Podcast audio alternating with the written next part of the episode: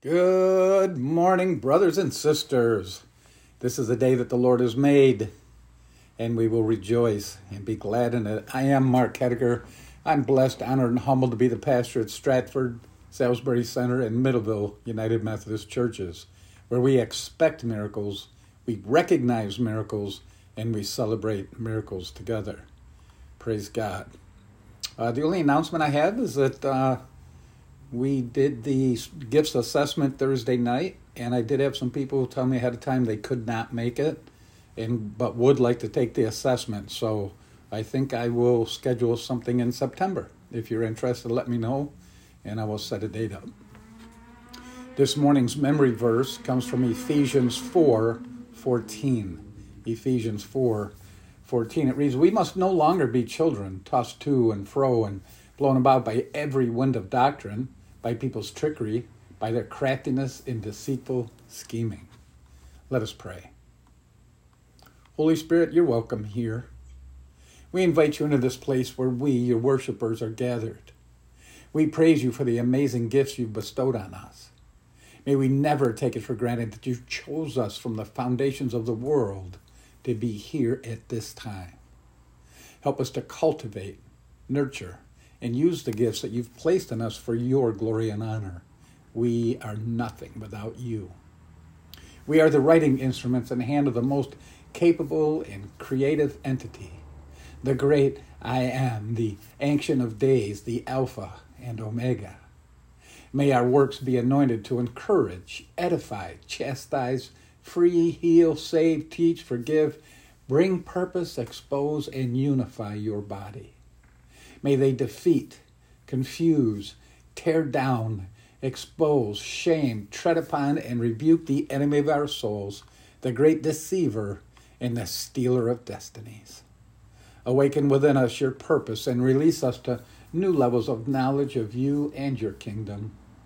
Holy Spirit, come. You are worthy. Amen. Please join me with the call to worship. We have come together as one, one people, gathered in the name of the one God. We will worship together as one, one community, giving praise and honor to the righteous one. We are being empowered as one by one, one body and one spirit, called to the hope of one calling, one Lord, one faith, one baptism, one God, and Father of all, who is above all and through all and in all. Now, in the name of the three in one, we act as one, one people, giving witness to the power of one. Amen. This morning's lady scripture comes from Ephesians 4 25 through chapter 5 2. Ephesians 4 25 through chapter 5 2. It reads this way So then, putting away all falsehood, let all of us speak the truth to our neighbors, for we are members of one another. Be angry, but do not sin. Do not let the sun go down on your anger, and do not make room for the devil. Thieves must give up stealing. Rather, let them labor and work honestly with their own hands, so as to have something to share with the needy. Let no evil talk come out of your mouths, but only what is useful for building up as there is need, so that your words may give grace to those who hear. And do not grieve the Holy Spirit of God, with which you were marked with a seal for the day of redemption. Put away from you all bitterness and wrath and anger and wrangling and slander, together with all malice, and be kind to one another, tender hearted, forgiving one another as God in Christ has forgiven you. Therefore, be imitators of God as beloved children, and live in love as Christ loved us and gave himself up for us, a fragrant offering and sacrifice to God. Amen. This is the word of God for the people of God. We move to uh, joys and concerns this morning. Um, we still have a lot of people to pray for, which is awesome. We are a praying community. Uh, we should remain in prayer. We've had some successes, we've had some setbacks, and uh, just about an hour ago, I went and gave communion to a lady who will be meeting Jesus soon. Um, but what a wonderful family uh, that was in support of her, and and uh, many of them took communion with her. And though it's a sad time in the flesh, it was a it was a blessing to see the family surrounded and believing in Christ and knowing that uh, she'll be going to a better place and she won't be suffering anymore. So, um, just the Lord knows who it was. So, if you would just keep that family in prayer, please. Let us pray. God of steadfast love, your works delight our hearts and expand our thoughts. Your grace and mercy draw us together to praise you and to celebrate your wonderful deeds. Dwell among us today and reign with the lives of each one gathered here, helping us to grow in discernment and understanding. Grant wisdom and courage that we may walk in your ways and keep your commandments. Your word says that when we call out to you, the Eternal One, you will give the order, heal, and rescue us from certain death. In the Bible, we've read of miraculous healing, and we believe that you still heal the same way today. We believe there is no illness you cannot heal. Your word tells us of you raising people from the dead, so we ask for your healing for those that need healing, comfort for those who need comforting, and peace for those suffering turmoil in their lives. We ask all this in the precious name of Jesus Christ. Amen. Amen. Thank you, Lord. The title to this morning's message is The Hummingbirds. The Hummingbirds. Last week, we talked about baseball and Barnabas. I suggested that baseball was a perfect illustration of Paul's discourse on the body and its members. We talked about the difference between teams that encouraged each other and the teams that judged and ridiculed each other. We agreed teams that support and encourage each other have a far greater chance at success than those who don't. We also agreed that individual members who looked out for their own interests instead of the team's interest created dissension within the body. We ended the message with the hope that we would all pray and ask for the Holy Spirit for the gift of encouragement, that we would all become more like Barnabas. Well, it's funny how the Lord works. As I sat in my office preparing this week's message, I watched two hummingbirds fighting over the feeder outside my window. Each time one of the birds landed on the feeder to eat, the other one would swoop down and chase him off. The other one would eventually land to eat, only to be chased off himself. And this went on for about five minutes before they finally agreed to work together. Eventually, one of them sat on top of the feeder and allowed the other one to eat.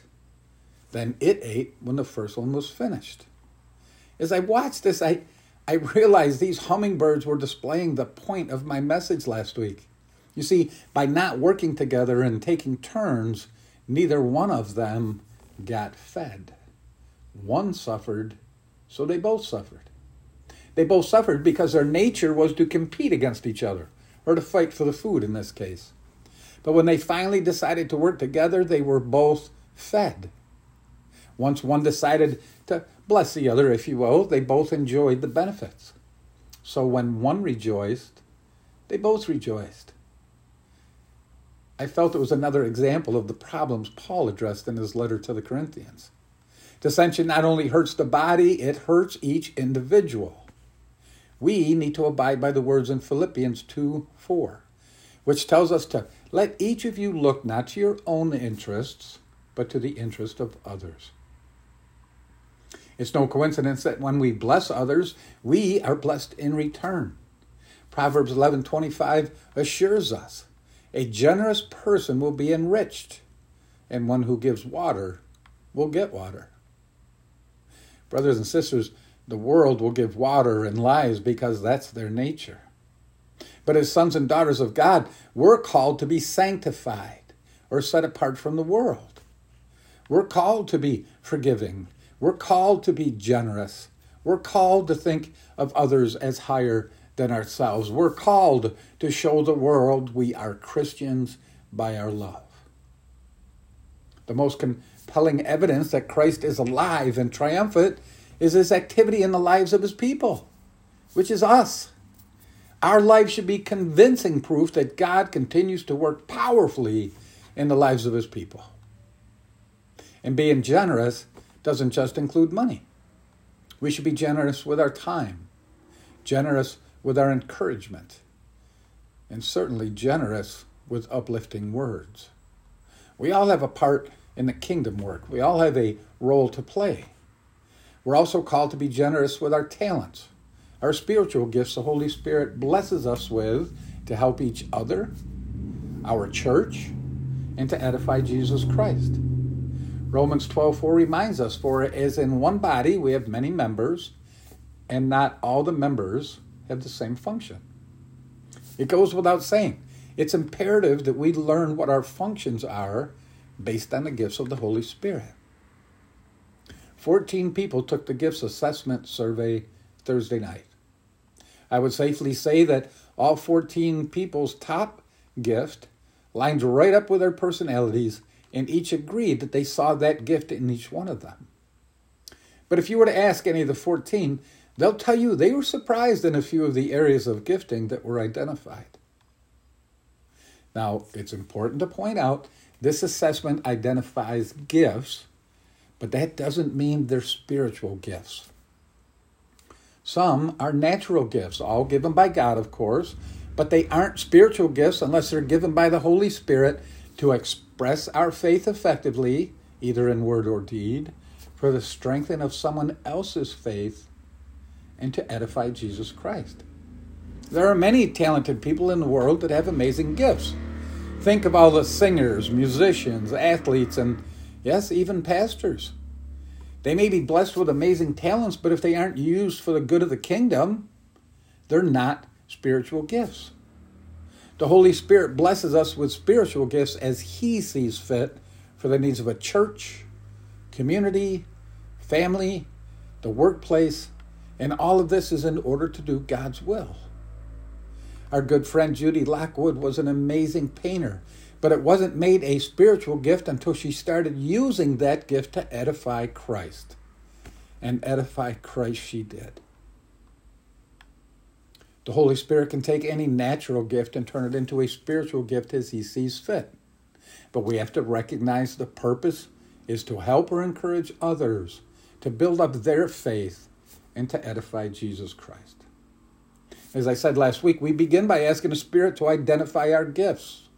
Once He identifies them, we need to pray and ask where and how we are to use those gifts, how we can be a blessing to others and our church body. I believe the days of sitting quietly on our hands every Sunday is coming to an end. I believe Christ continues to close those churches that aren't doing the work of the kingdom. And he will continue to do so as we get closer to his return. For far too many years, Christians have simply come to church on Sunday, checked the done box, and returned to their way of living the rest of the week, myself included. This world can no longer afford to have spectators in churches. We need participants. We can make a difference, not in our power, of course, but through the power and direction of the Holy Spirit. Pastor Henry, Henry Varley once said, The world has yet to see what God will do with and for and through the person who is fully and wholly dedicated to Him. The world has yet to see what God will do with and for and through the person who is fully and wholly dedicated to Him. This would be a good place to remind each other that after prayer, reading the Bible daily is essential to knowing God's will and His promises. Charles Stanley said, The sad truth is that many Christians would rather skip reading the Bible than skip something else in their daily routine. Yet God's Word is the foundation of our faith, and we need to feast on it regularly if we're to thrive spiritually. He says daily consumption of Scripture results in a transformed mind, which in turn aligns our perspective, desires, attitudes, words, and choices with the Lord's will. Praying and reading the Bible will help us to understand God's will and His purpose for each one of us we need to remember we are the laborers that Jesus talks about in Matthew 9 37 through 38.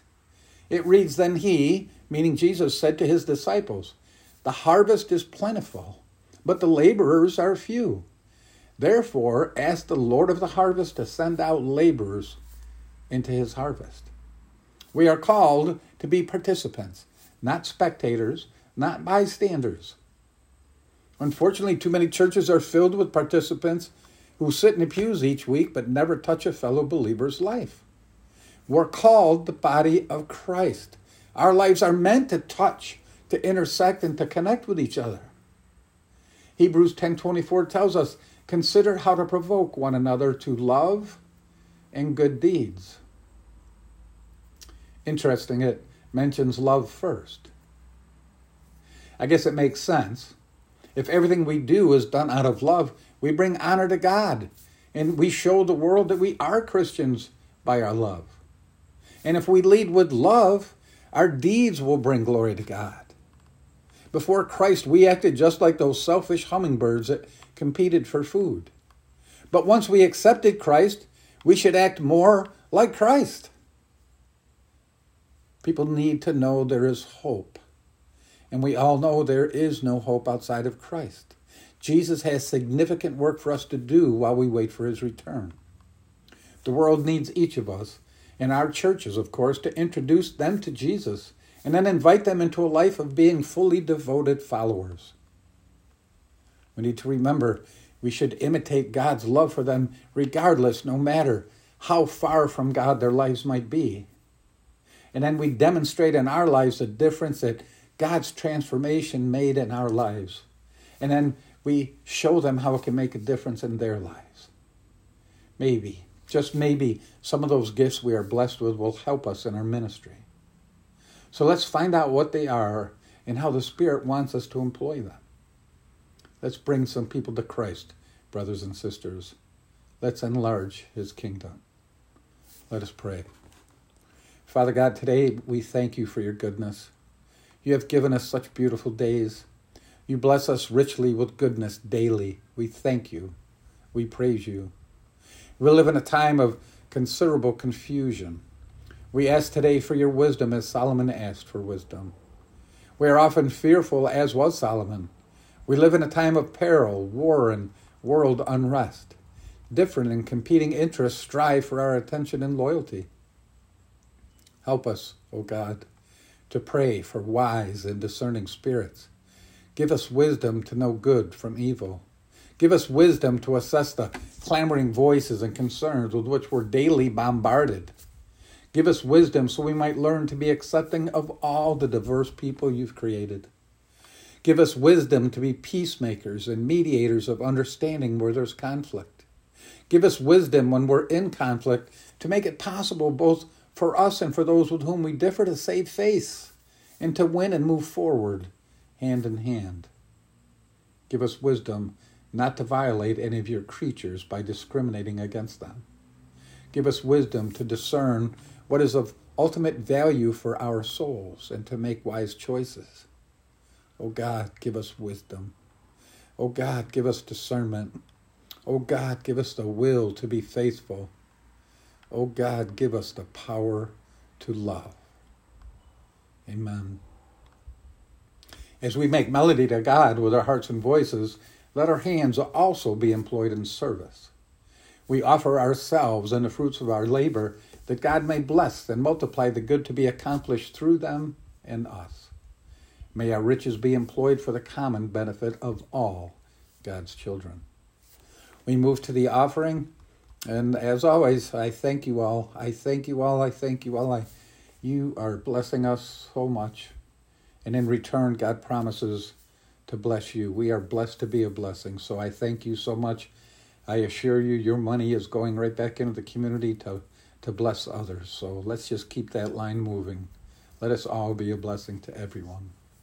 Let us pray. God, our time in this life is limited, and our days are numbered. Yet you have reminded us that if we are wise and use that time well, you have an eternity waiting for us that's beyond our imagining. Help us to focus on what we have and what we can share and how the gifts we offer this day can bless others. In Christ we pray. Amen.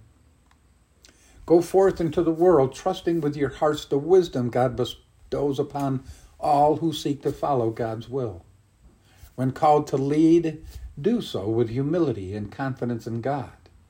Be in this world a sign of Jesus' presence. Share compassion with all whom you encounter. Live wisely in God's name and glorify God in all you do. And now receive the benediction.